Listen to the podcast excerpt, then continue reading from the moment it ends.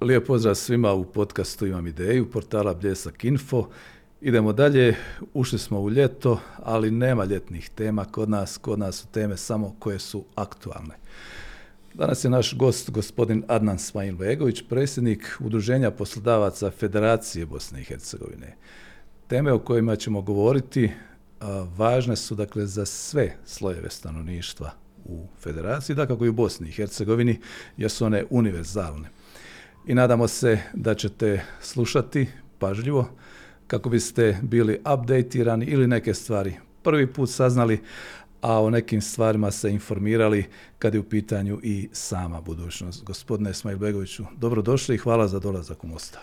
Dobar dan, hvala lijepo na pozivu i hvala na prilici da govorim za ovaj portal. Da, a, znam da je velika gužva, evo, dok smo se dogovarali u zadnjih mjesec, mjesec i pol dana, ovaj, bili ste puno po putu, ali ja uvijek kažem, kad tad naši gosti dođu, jer u Mostar je dobro doći, je li tako? Pa naravno, uvijek rado dođemo, evo danas smo iskoristili priliku, imali smo još nekih par obaveza nekako da se to, što bi rekli, u jednom trošku uradi, ali naravno, vrlo rado dođemo u Mostar.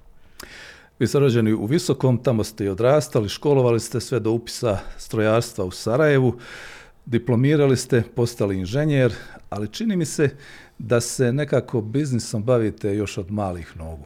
Ma ja sam u biznisu, kako ću reći, ba, upravo mali nogu, što bi rekli, od, od, od kako se radi ovaj, uvijek u nekom, u nekom ovaj poslu, u nekom biznisu. Vrlo kratko sam zaista radio poslije poslije studija, poslije ovaj mašinstva, imao sam stipendiju u Energoinvestu, radio sam u Energoinvestu negdje dvije godine. U tome je rat i za rata sam već, da kažem, u privatnim u privatnim vodama. Prvo neka, neka privatna firma par godina, onda je došao Prevent. U Preventu sam zaista dugo radio, negdje 21 godinu otprilike ovaj, od samog osnivanja do, do toga kad je Prevent imao 5-6 hiljada zaposlenih, dakle bio možda ne, ne možda, nego zaista bila najveća firma tada u Bosni i Hercegovini i onda sam umeđu vremenu ponovo osnovao neku svoju firmu koja je, u kojoj danas sam uglavnom angažovan. Govorimo dakle o novoj firmi Wood Team, ali prije nego li predstavimo ovu vašu novu kompaniju, malo da se podsjetimo na Prevent. Što je sve Prevent bio i što jest? Pa vidite, Prevent je nekako krenuo odmah iza rata. 98. se rodila ideja. Ja sam upoznao sasvim slučajno te, te neke ljude koji su već imali imali svoje biznise, dakle to, to su naši ljudi koji su rođeni u Bosni, žive vani u dijaspori i tako krenuli smo mm, sa dosta malom ekipom, dakle negdje 50-ak ljudi su bili prvi zaposlenih, nas devet je bilo na obuci u Sloveniji, proveli smo gore nekih mjeseci po dana i startali smo s proizvodnjom u Visokom. I naravno širilo se to. Ja s ponosom kažem da smo mi otprilike, dakle, evo, u, u, u moje vrijeme dok sam ja bio direktor tih nekih 15 godina, kasnije sam ja prešao u nazorni odbor, dakle, imali dinamiku da smo svaki dan otvarali jedno novo radno mjesto. I to je zaista bilo u to vrijeme, ovaj, zaista, uh, upošljavanje je bio zaista fokus. Dakle, sve ostalo je bilo nekako. Dakle, tada ljudi, koji su tražili posao više nisu pitali ni kolika je plata, ni koliko se radi, da li ste prijavljeni ili ste prijavljeni. Jedino je dakle bilo pitanje da li je plata na vrijeme. Da, sjećam se tog vremena jako dobro, jer zaista su plate svima kasnile, ovaj, nekako nije bilo nije bilo te, te ovaj, discipline i evo mi smo, da kažem, uspjeli zaista s tim, davali smo fokus na zapošljavanju, u startu u tekstilnoj industriji radili smo automobilske preslake jer je to nekako bilo najlakše i najbrže započeti sa najmanjom investicijom ste mogli zaposliti veliki broj ljudi, što, što je tada zaista bilo vrlo važno. Onda smo kasnije išli već pomalo u neke, da kažem, veće investicije, veće tehnologije, otvarala se kožara, metalna industrija, fadjela, željezara ili ja tako dalje, da ne nabrajamo. Dakle, Prevent je, ja mislim da danas ima sigurno neki 15 do, do, do 17 čak firmi u Bosni i Hercegovini u različitim djelatnostima. U toj grupaciji. Impozantno, doista. A, sadašnja kompanija Wood Team, kako je ona nastajala, kad je nastajala, čime se bavi? Pa i to je sasvim slučajno nastalo. Ja sam preuzeo, kupio sam jednu firmu nekog prijatelja koji je, kompanija je bila skoro na izdisaju i nisam čak imao nekih posebnih ideja šta da, šta da radim, ali eto nekako se rodila ideja da idemo ovaj u, u namještaju, u proizvodnju stolica i to je kompanija koja je negdje stara čini 13 godina, otprilike prije 13 godina smo, sam krenuo s tim i evo danas zapošljava negdje oko 500 ljudi, radimo izvoz 100%, proizvodimo isključivo stolice, dakle na jednom smo programu vrlo fokusirani i to ide solidno, dosta dobro. Uh, branša proizvodnja namještaja čini mi se kod nas je solidno pozicionirana, čak i izvozno koji su tu recimo nekakvi problemi koji prate branšu? Vidite, Bosna i Hercegovina zaista ima tradiciju proizvodnje namještaja, dakle i u bivšoj Jugoslaviji je, ja bih rekao, bio lider u među ostalim republikama. I ako pogledamo danas, ja često pratim sajmove, izlazim vani, gledam šta se dešava, zaista regionalno gledajući Bosna i Hercegovina ima, ima najviše izlagača, najviše kompanija koji tu rade.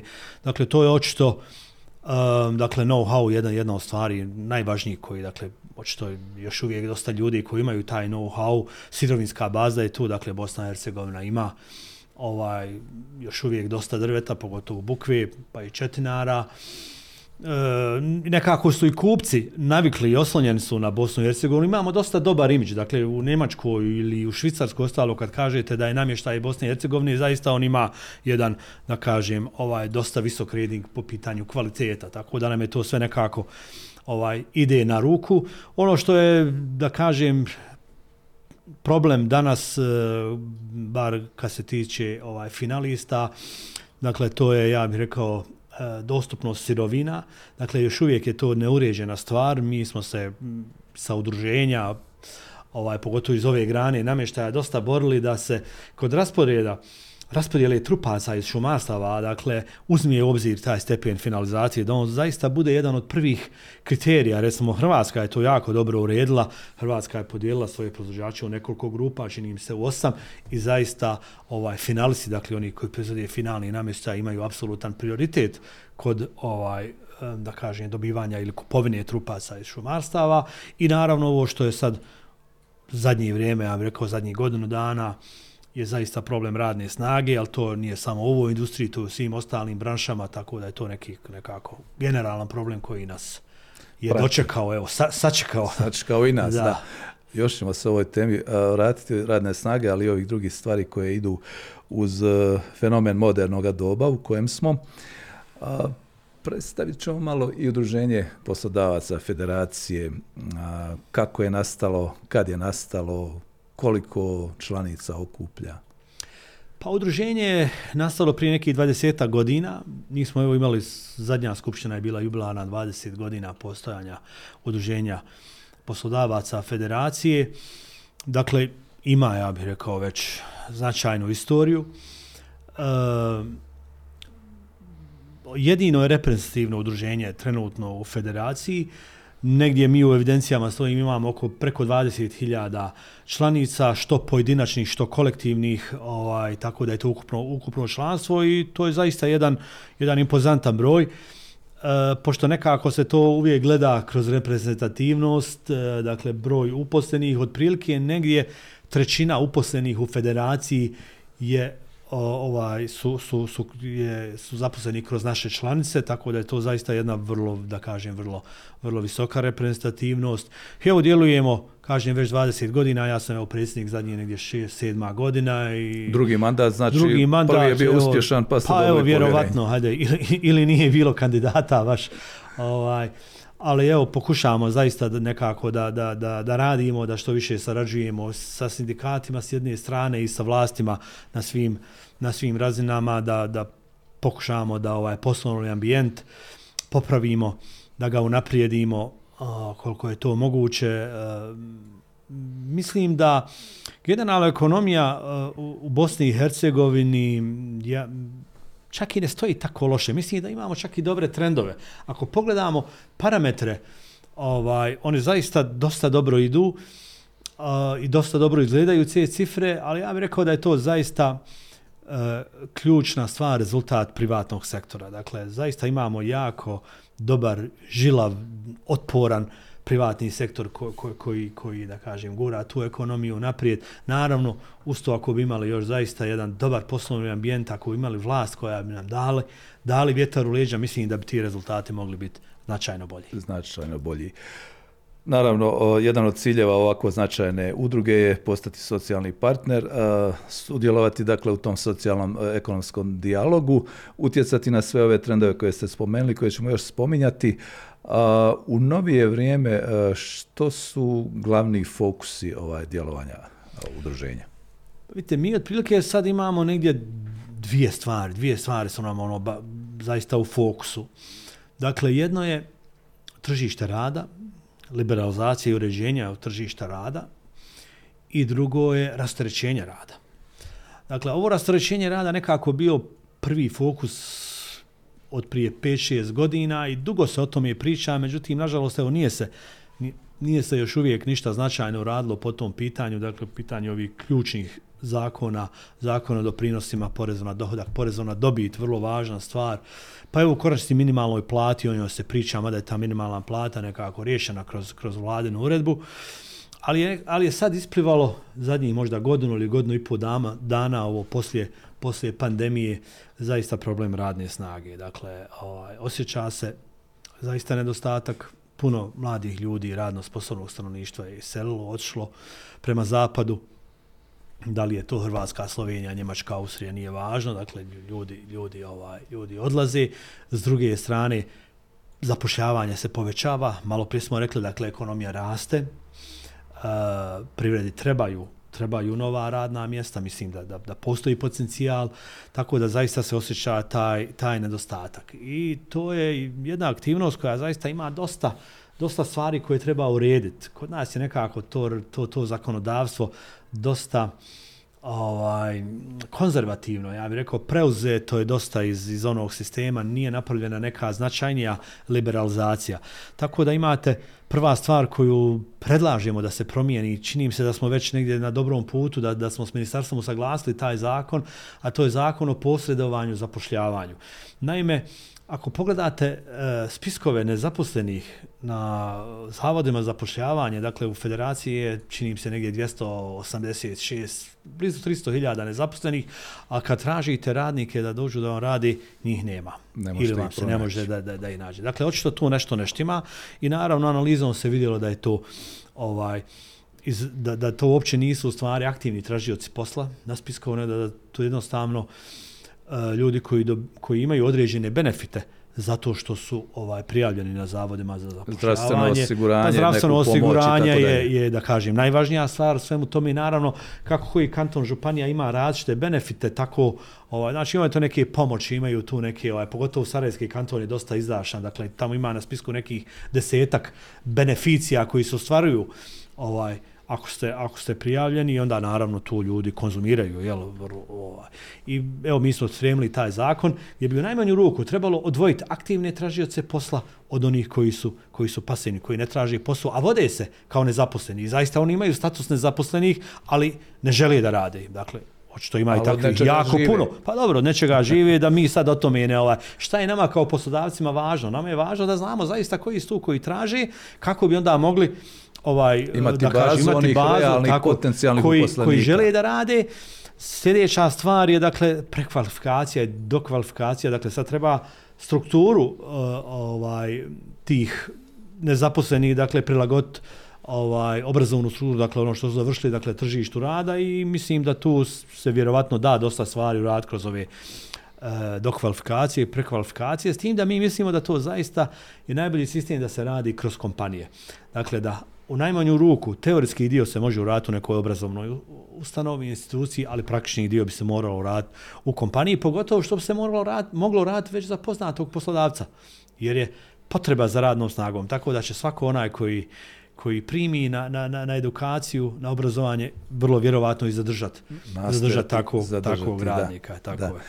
A, ovo se javilo u novije vrijeme, evo sami ste spomenuli, i evo već se pokušava djelovati zakonski da bi se ova oblast regulirala, odnosno tržište radne snage. Međutim, ono što je nekoliko godina aktualno, ali ne ide baš naprijed, to su ovo opterećenost e, rada, odnosno spomenuti zakon i o porezu na dohodak i zakon o doprinosima.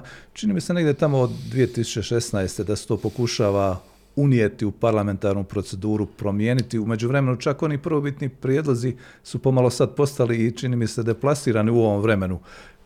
Pa Što jeste, se s tim dakle, događa? vidite, dakle, ja mislim da je evo negdje šest godina da je vlada ovaj uputila u parlamentarnu proceduru ta, ta dva zakona. Dakle, vlada je njih dakle, pripremala, pravila analize i ja sam učesnik bio toga, zaista smo radili jako puno, radili smo analize. Ovaj, tada se još vidjelo, mislim da, da smo mi radili analizu, činim se od 13. Do, do, do 15. ili 16. godine i mi smo vidjeli da u stvari javni prihodi su recimo samo u te tri godine porasli, činim se za negdje milijardu i 300 ovaj, direktni porozi, indirektni porozi i tako dalje. Taj trend se nastavio rasti. Nešto se malo usporio u ovi, u ovi dvije godine korone, dakle to je bila 20. i 21. a onda je ponovo 22. evo 23. značajnije rastu nego, nego tada. I otprilike je taj rast pa, pa evo i direktni i indirektni slično rast, otprilike nekih 15% ovaj, godišnje, što je zaista jedan, jedan impresivan, impresivan rast I mi smo naravno u svemu tome očekivali da će zaista doći do rasterećenja rada, jer ima novca dakle, i za penzioni fond, i za zdravstveni fond, i za nezaposleni, dakle ne manjka ti prihodi zaista ovaj rastu.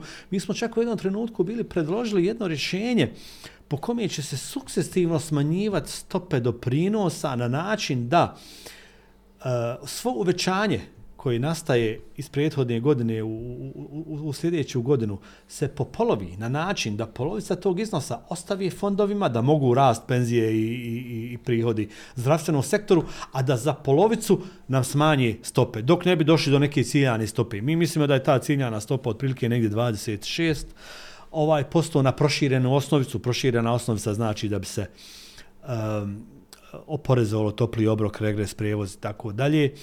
Danas je otprilike negdje ta stopa u stvari 41%, ali je, ali je ako se računa na proširenu osnovicu, dakle negdje 30, 31 ili 32% otprilike su procjene, dakle mi mislimo da bi to trebalo otprilike za neku mi, mi smo rekli to petinu smanjiti, dakle, opterećenje rada, dakle, za, za, za 20% u, u, u, u masi, jel, ovaj... Ono je sad nosi. ukupno negdje oko 70% u odnosu na, tako na neto, neto plaću. Tako je, 41 na, na bruto, kad se to doda porez na dohodak, otprilike 70-71% ovaj neto. Dakle, zaista to ne bi smjelo biti po, po, po našim procjenama preko 45. I šta bi se desilo u stvari? Desilo bi se da bi se pod broj 1 povećale plate, da se pod, pod broj 2 ovaj povećao broj zaposlenih, smanjila bi se siva ekonomija, definitivno, i vrlo vjerovatno bi vrlo brzo, možda bi šest mjeseci najviše je bilo, bilo problematično, ali vrlo brzo bi, dakle, ukupni prihodi fondova počeli da rastu u odnosu više nego što, što, što su bili prije, prije donošenja tog, tog zakona.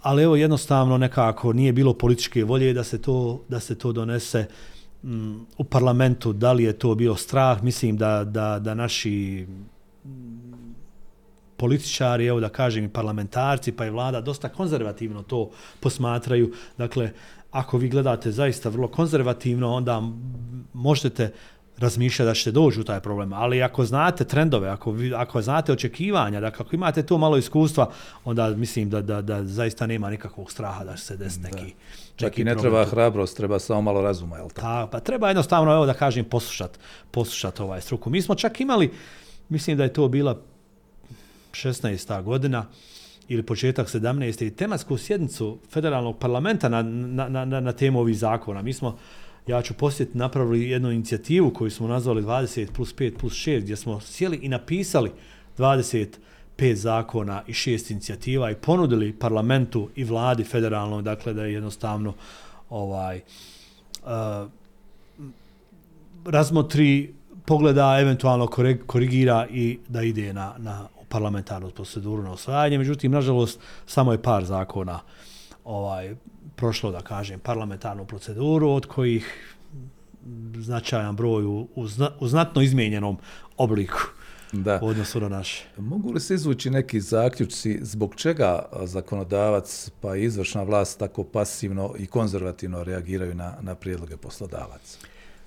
Te, svaka reforma uh, ne ide na ruku svakome, znate. Dakle, reforme čak mogu biti vrlo bolne. Ovaj, ali jednostavno vi morate imati hrabrosti, političke snage da neke reforme sprovedete i da se u svemu tome je svjesni da ovaj, neće baš svima dobro doći. Naravno, vi morate gledati opći interes, kompletan interes. Dakle, koliko određenim slojevima, određenim grupacijama to ne ide na ruku, morate da kažem imati hrabrosti da to, da to progurate. Ja mislim da je ključna stvar da je problem kod nas što su izbori svake dvije godine i onda se uvijek gleda da se donesu neke mjere koje su, ja bih rekao, populističke, koje se sviđaju građanima zbog glasova, da li je to opći ili lokalni nivo, glasovi su glasovi i da onda jednostavno nema niko hrabrosti da se čim uđete u izbornu godinu onda nekako gledate da da ovaj da da se ne talasa. da se ne talasa da se da se donose propisi koji će nekako ići svima na ruku to je nemoguće. Dakle to to jednostavno nije moguće. Za ozbiljnije reforme zaista treba treba malo više hrabrosti treba političke volje jednostavno mora postojati politička volja da bi se napravile takve stvari. Da, vratit ćemo se izgledima za tu političku volju, ali zanima me jedan primjer. E, koncem prošle godine sa dosta entuzijazma se govorilo i očekivalo od e, jednog prijelaznog rješenja gdje se zagovaralo onih dodatnih, ja se jednostavno izražavam, 400, do 400 km bez oporezivanja. Kako je ta inicijativa zapravo prošla?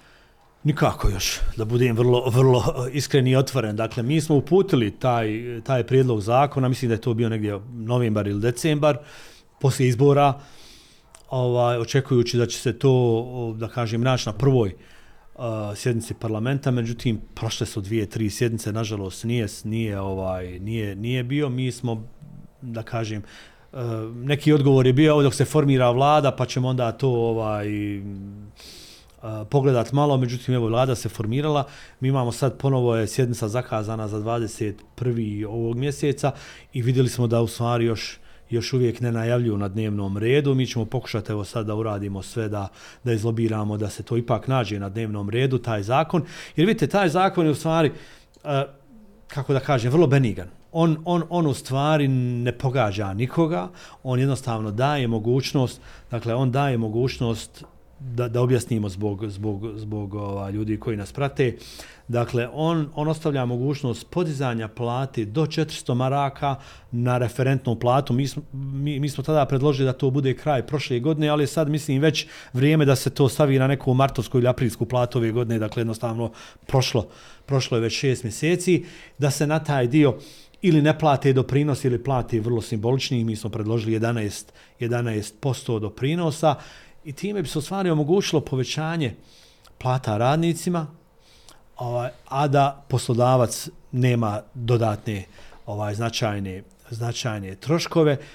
Penzioni i zdravstveni fond bi dakle ne bi ništa izgubili od toga dakle njima bi prihodi ne bi rasti možda ovakvih 15% kao što smo malo pre rekli nego bi možda išli sa nekih 9 ili 10% dakle još uvijek bi bilo povećanje ali ne toliko. Međutim, ovaj, evo, nažalost, mi iskreno da budem ja i ne razumijem ovaj, baš previše zašto, zašto taj zakon još uvijek ne ide na proceduru. Ali evo, nadamo se da ćemo, da kažem, argumentima ubijediti ubijedit vlast da se to nađe na ovoj sljedećoj, da, sljedećoj sjednici parlamenta. Bitni su i rokovi. Naime, e, nešto što uđe u parlamentarnu proceduru kad se izglasa, pa se mora službeno objaviti, pa se mora e, doći u situaciju da se to primjenjuje i to zahtije određeno vrijeme. Sad ulazimo u ljetni period gdje obično skupštine baš i ne rade intenzivno. U idealnoj soluciji da se ove godine usvoje ovi e, zakoni, odnosno predlozi koji su sada ovaj inicirane od strane poslodavaca, kad bi najranije primjena bila? Vidite, sistemski zakoni, dakle ova dva, dva, dva ili tri zakona kojim govorimo doprinosi, dohodak i porezna dobit, mi ga uvijek stavljamo u taj paket koji će sistemski riješiti stvari za dugoročno ovaj vrijeme, za njih zaista treba vrijeme i za implementaciju i za usvajanje i tako dalje. Međutim, mi smo ovaj zakon osmislili na način da zaista bude jedno privremeno rješenje da može odmah starta. Dakle, on bi on, on hipotetički može već sljedećeg dana od dana objavljivanja ovaj da kažem stupit, stupit na snagu dakle jednostavno su takva tehnička rješenja da ne traži neke neke posebne pripreme dorade dakle ako se on usvoji sad evo 21. eventualno do kraja mjeseca na domu naroda on bi već od 1. 7. mogao stupiti na snagu i dakle svaka plata koja se isplaćuje od 1. 7. se mogla isplaćivati uvećana za za ovih za ovih 400 maraka naravno za sistemska rješenja treba vremena i naša je procjena koliko god o, evo i ova vlada to uradila na vrijeme i ako parlament bude, da kažem, radio do, dosta dobro i usvoji te zakone toku godine, dakle, vjerovatno ćemo već sljedeću godinu izgubiti na samoj pripremi implementacije tih zakona. Poreska uprava, dakle, izjava od čelnika Poreske uprave kaže da njima treba sigurno 8 mjeseci najmanje da oni naprave proceduru ova izmjenja softvera, procedura, propisa, svojih e, pozakonskih akata, dakle to je zaista jedan dosta obiman posao. Tako da ti zakoni vrlo vjerovatno prije 1. januara 25. godine ne bi stupili na snagu, ali evo, da kažem, mi smo zato ponudili ovo jedno rješenje koje bi bilo kratkoročnije. Prelazno kratkoročnije, da. da. I to je vrijedno, naravno, ali evo kažem, iz e, ove današnje pozicije, ako smo sad u šestom mjesecu 2023. Evo spomenuti je prvi prvog 25. Znači, godinu i po dana zapravo će biti taj nekakav period gdje će možda ovo prelazno rješenje biti ili neće biti, ali zapravo ljudima unosi nesigurnost, to, ta sporost, ta nekakva nespremnost na, na reformu, a evo, kazali smo i samim početcima, ljudi odlaze, čak sam neki dan pročitao da godišnje jedan, jedan grad ode ovaj, iz Bosne i Hercegovine, odlaze prije svega kvalificirani ljudi. Ima li još nekih mogućih mjera da se ljude ohrabri, da im se kaže pa nemojte još, sačekajte još malo. Možda ima i ovdje prilike u Bosni i Hercegovini da se radi. Pa vidite, dosta je analiza rađeno na temu odlaska radne snage iz Bosne i Hercegovine. I to otprilike zadnjih možda i dvije godine se radili, rade te analize. I ako pogledate rezultate, oni su vrlo slični, ne razlikuju se jedna od druge ta studija. Uglavnom je taj neki ekonomski aspekt, dakle visina plate i ostalo, negdje na drugom ili na trećem mjestu, negdje tako na četvrtom, dakle nikad nije na prvom mjestu. Na prvom mjestu je uvijek nekako ta politička situacija, ta neperspektivnost, ja bih tako to ovaj rekao. Dakle, uglavnom ljudi, mladi ljudi ne vide perspektivu u ovoj državi za sebe, za svoju djecu. Oni žele žele dobro obrazovanje za svoju djecu, žele dobru, dobru zdravstvenu zaštitu, žele penziju od koje će moći živjeti kad dođu u penziju. Dakle, to ne vidi u Bosni i Hercegovini. To je stvar poražavajući. Dakle, zaista se ovdje političke elite moraju pozabaviti. Ja bih rekao prvi, prvo tim, tim stvarima da se ovdje stvori jedna stabilna ovaj, klima, perspektivna klima za život onda tek dolazimo do ovog ekonomskog aspekta, do visine plata i do, do, do standarda. Nije, nije samo visina plata, ovaj, u, u, da, da, dakle, to je, to je vrlo važno. Još jedna stvar, dakle, mi smo imali jednu analizu e, vrlo interesantnu, gdje nam radila ova akademska zajednica vezano za minimalnu platu. Pa smo pa su oni napravili, znate kako to profesori fino, fino poslože, da kažem, uzeli su i Afriku, i Aziju, i Evropu, i sve zemlje Evrope i tako dalje. I ovaj, analizirali su stvari da, da nije čak ni apsolutni iznos minimalne plate ili prosječne plate toliko bitan, nego je bitno šta vi kupite, šta možete kupiti, šta možete sve priuštiti za tu platu koju, koju dobijete. Pa je recimo jedan od, od, od, od primjera onako ekstremni bio Turska i Slovenija, gdje je Slovenija imala apsolutnom iznosu duplo veću platu od Turske, ali, ali isto može kupiti kao Turčin u Turskoj. Dakle, te, te plate su ovaj identične ako, ako, ako gledate šta, šta se može ovaj kup. Tako da, i, e, mislim da je Bosna i Hercegovina spada u grupu zemalja, da kažemo ovih jeftinih zemalja, gdje zaista za ovaj iznos koji, koji dobiju, ovaj mogu priuštiti nešto više nego ovim razvijenim zemljama, bez obzira što tamo dobiju veće, veće plate. Ali u svemu tome je naravno, jedan od prostora za povećanje plata je dakle ovo smanjenje doprinosa, definitivno, dakle taj prostor bi zasigurno otišao, otišao u plate, dakle sva ta razlika koja bi se, koja bi se napravila, ovaj, zatim naravno još ima tu neki drugi stvari kako se može poveća standard a, ovaj kroz neke parafiskalne namete i tako dalje i tako dalje i naravno evo da kažem ovo o čemu smo govorili ova liberalizacija tržišta rada na način da se sutra zaposle i studenti, da se zaposle i invalidi, da se zaposle i penzioneri koji još uvijek imaju, da kaže, nekog motiva ili mogućnosti da rade, tako dalje. I da u konačnici da se liberalizuje zapušavanje stranaca. To je nešto što je kod nas još uvijek, ja bih rekao, tabu tema. Još uvijek se baš ne, nerado priča o tom, o tom, a to je nešto što nas definitivno čeka. Što je već na sceni. U, u okruženju na sceni, da. Pa i kod nas, da, dijelom. Ali kakva je tu zakonska osnova? Mogu li strani, vjerojatno postoje one kvote, zapravo postoje, to čitamo ovaj, svakodnevno, mogu li stran, stranci se relativno lako, ako nađu poslodavca, Dakle, procedura je dosta kompleksna, dosta komplikovana i puno traje. Dakle, prvo što su te kvote relativno niske. Dakle, mi smo tražili povećanje kvota, nešto je usvojeno od, od, od toga, ovaj, ali nisu ni kvote jedini problem, jer još uvijek uh, mi nismo dostigli tu kvotu upravo zbog procedura koji su vrlo kompleksne. Dakle, danas ako želite da uvezete ili da zaposlite stranca, ovaj, sugerisalo mi da, da, da uvo stranaca nije dobar termin, nego zapošljavanje stranaca ovaj, treba da... Dakle, ako želite da zaposlite, dakle, sigurno će vam trebati nekih 6 do 8 mjeseci da provedete svu, svu ovaj proceduru da, da on dođe da radi, pogotovo ako, a, ako je iz neke zemlje koja je pod viznim režimom, dakle to onda još dodatno, dodatno ovaj, otežava čitavu, čitavu situaciju. E, jednostavno, dakle, mi smo spremili neka rješenja, spremili smo neke prijedloge kako da se to ovaj e, ubrza kako da se to dakle jednostavno neke stvari paralelno rade, neke dupliraju. Mi nismo ne, ne mislimo da je dobro da se neke stvari preskaču, pogotovo sa ovog sigurnosnog aspekta. Dakle nije nikom interesu, znate, ni nama kao poslodavcima da dobijemo neke radnike koji imaju neki kriminalni dosije, koji imaju neku kriminalnu prošlost, dakle to to to baš nikom nije u interesu ni nama ni državi, jel? Dakle provjere te svak, svakom slučaju treba trebaju da budu, ali sve skupa to treba uraditi puno brže puno ovaj dakle na jednom mjestu i mi evo sad čak pokušavamo da da radimo uh, na jednom projektu digitalizacije ovaj tog čitavog procesa i to bi mislimo da bi se to moglo zaista sve da se to završi u nekih dvije ili tri nedelje u, u ovaj najviše po uzoru na na neke zemlje iz okruženja recimo Republika Hrvatska je to jako do, dobro uradila, on to već negdje za, za dvije do tri sedmice završi kompletnu proceduru i danas Hrvatska ima oko 140.000 stranih radnika, pa ste Bosna i Hercegovina ima oko 3.500 svega ovaj, legalnih dozvola. Mi procjenjujemo da još uvijek ima ovaj, vjerovatno oko 3.000 i na crno, pogotovo ovih iz ovih zemalja koji nisu pod, pod viznim, riznim režimom. Čak je i Republika Srpska značajno skratila proceduru i kod njih se to već negdje završava za mjesec dana jer im je tako uređenje da kažem da mogu to da mogu to brže rješavati. Nadamo se evo da ćemo i mi tu uspjeti da napravimo neke pomake. Da. U ovom trenutku, ukoliko imate pregled, ovaj, da kažem, scene, e, koje kvalifikacije, koje vrste radnika nedostaju da bi morali se stranci, evo nećemo kazati uvoziti, nego zapošljavati? Pa, vidite, postoje neke branše koje su pogođene više od drugih. Dakle, mislim da je na prvom mjestu građevina, ovaj, e,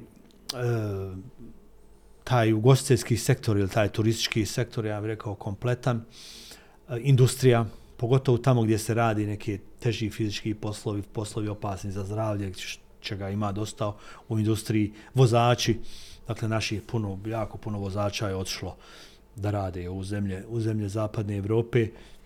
I evo, otprilike to su, da kažem, te neke ključne, ključne ovaj ključna zanimanja koji koji ovaj dakle svugdje tamo gdje gdje treba neki neki fizički rad, gdje rad opasa zdravlje tako dalje. Građevina je tu među prvim, dakle jasno. Znate, vidite kad imate situaciju da birate posao, svako će izabrati posao koji je lakši, koji je bolje plaćen, gdje ne znam, nemate rad u smjenama, gdje nemate rad, evo, otvoreno, tako da, da je sigurno i građevina i ove neke djelatnosti su, dakle, to nešto što, što prvo, ovaj, da kažem, otpada, jel? To, to je, to je da. sasvim logično. Ali recimo u nekoj perspektivi u budućnosti e, potrebovat ćemo stručnjake, inženjere, liječnike, informatičare, ne znam što. A vjerojatno Bosna i Hercegovina neće biti atraktivna takvim, takvim kadrovima. Pa vidite, e, e, do, za sad ovo što nedostaje, uglavnom su dakle to ovi, ovi niži e, da kažem, prizemniji poslovi sa nižom stručnom spremom, nekvalifikovano, tako dalje. To je očito nekako prvi nedostatak. Da li će se pojaviti nedostatak ovih stručnih kadrova, viši, dakle, to ćemo, to ćemo vidjeti. Sad, za sad još uvijek nije to nešto što je, ovaj, što, što je, da kažem, dramatično, ali, evo, ovo sad što smo rekli, dakle, ovi nekvalifikovani radnici su, dakle, na prvom mjestu. Da. E, kad je u pitanju samo školovanje kadrova, evo ponešto se kazali o dualnom obrazovanju, njegovim prednostima, o eventualno tim prvim koracima kod nas u praksi i tako dalje, pozitivnim iskustvima, ali recimo e, kad mlad čovjek danas bira zanimanje, koja zanimanja birati? Što je zapravo ono što možda u budućnosti je najisplativije kao zanimanje? Pa, te, ja mislim da mladi ljudi prvo ne bi trebali tako razmišljati. Dakle, prvo polazite od ono šta, zašto imate afinitet. Šta bi, gdje se vidite, šta bi rado radili u životu.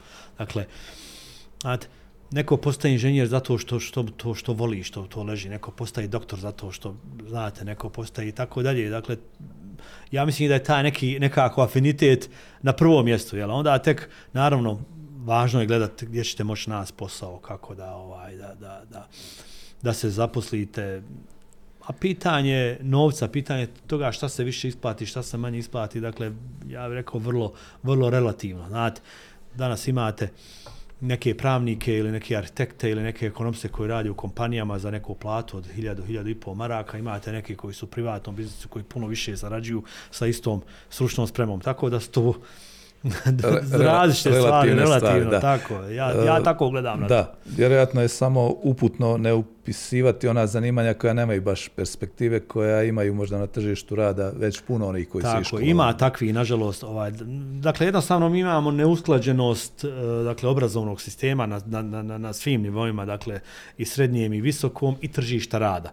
I to je, nažalost, nešto što što zaista greška, što bi, na čemu bi trebale ove vlasti rad, posebno na, na, na kantonalnom županijskom nivou, obzirom da je to njihova ova nadležnost, da to pokušaju da usklade. Da, znate, ako nam treba, ne znam, deset profesora engleskog, nemoj da, je, da, da ih školujemo stotinu, jel, ili neki psihologa ili pedagoga, ili ne znam više koji zanimanja, nije važno.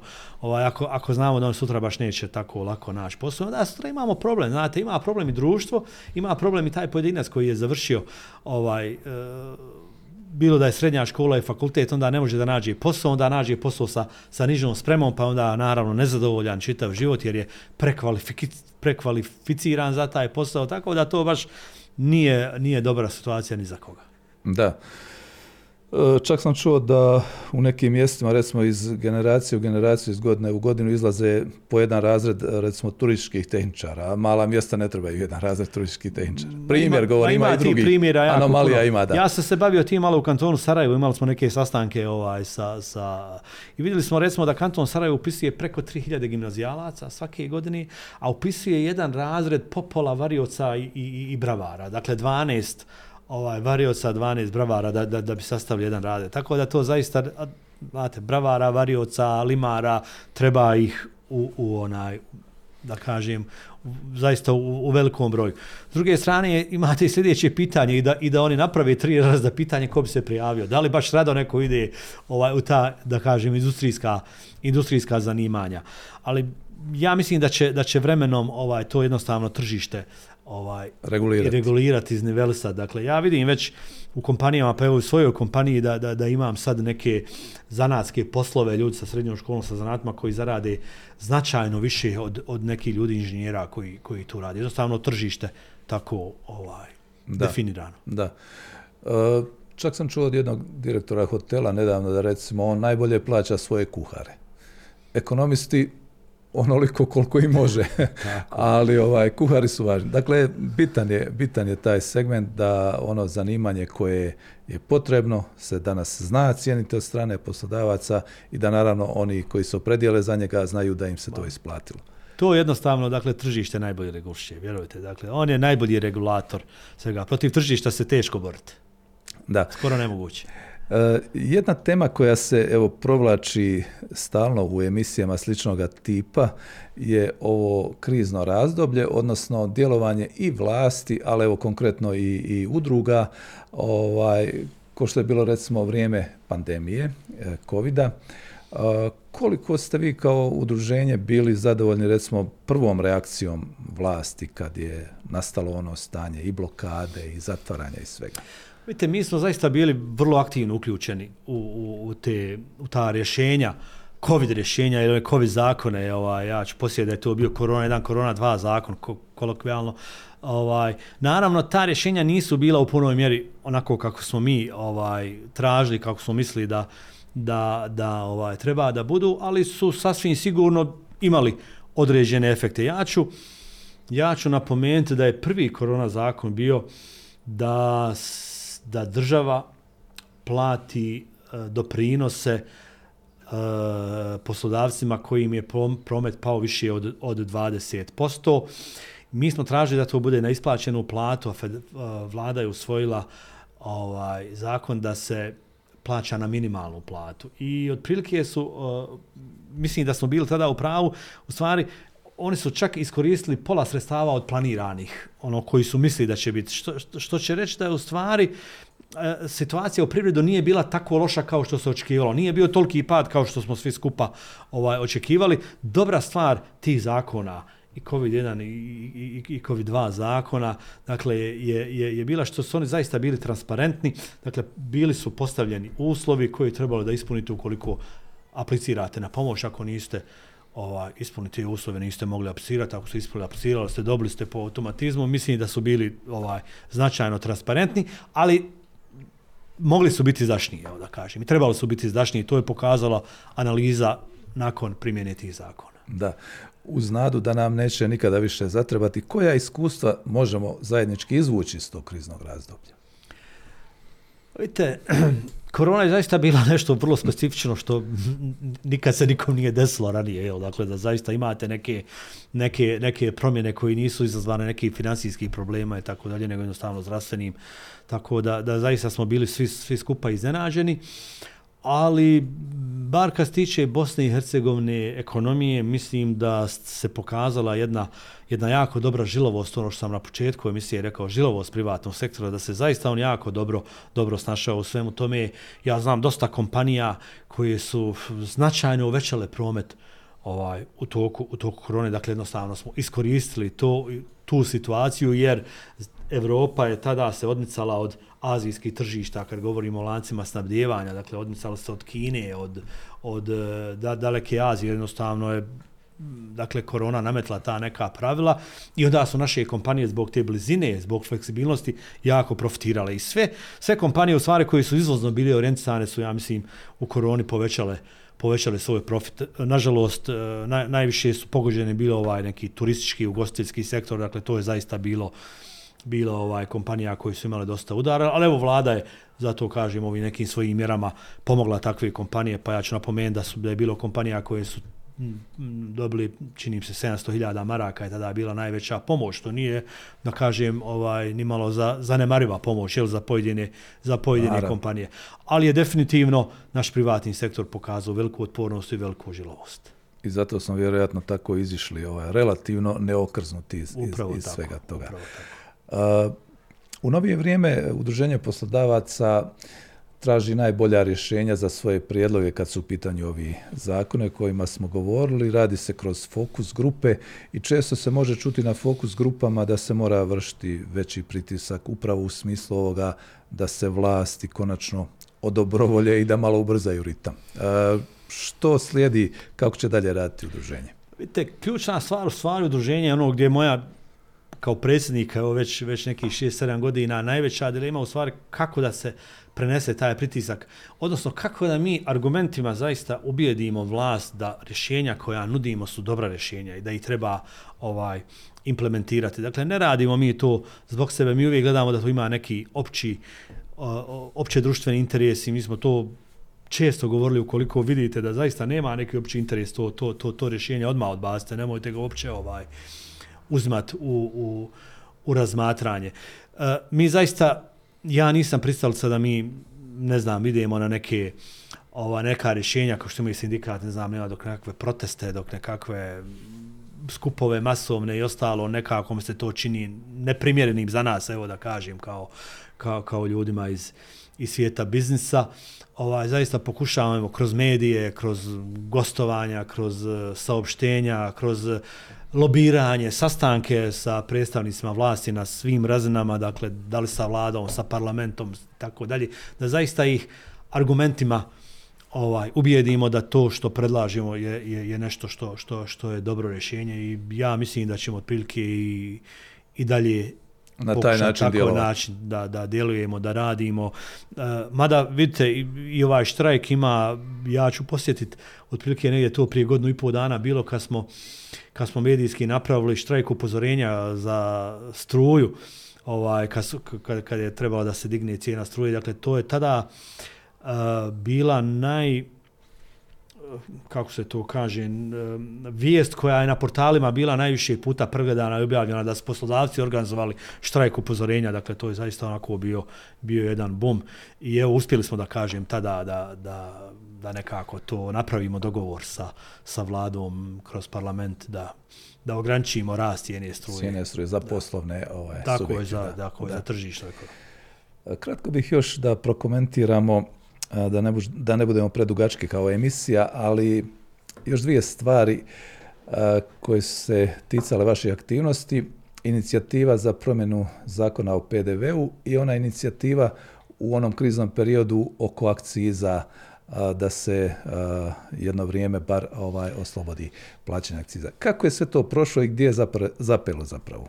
Pa vidite, zapelo je koji nas, kako ću reći, koji na svim drugim stvarima, ovo što smo rekli, dakle, politička volja za, za, za promjene. Dakle, bila ideja zaista kad je cijena goriva e, uh, odšla uh, e, značajno da se privremeno suspenduje, naš je predlog bio na, na šest mjeseci akcize kako bi se jednostavno ovaj, kako bi se smanjile cijene proizvoda posljedično i tako dalje. I to je to je stvar koja koja nije samo u, u interesu dakle stanovništva i građana uh, ove zemlje. Dakle, najmanje ja bih rekao u, u interesu poslovnih e, kompanija i poslovne zajednice. Dakle, mi te cijene moramo ukalkulisati u, u, ovaj, u svoj proizvod, ali to ponovo građani plaćaju. Jel?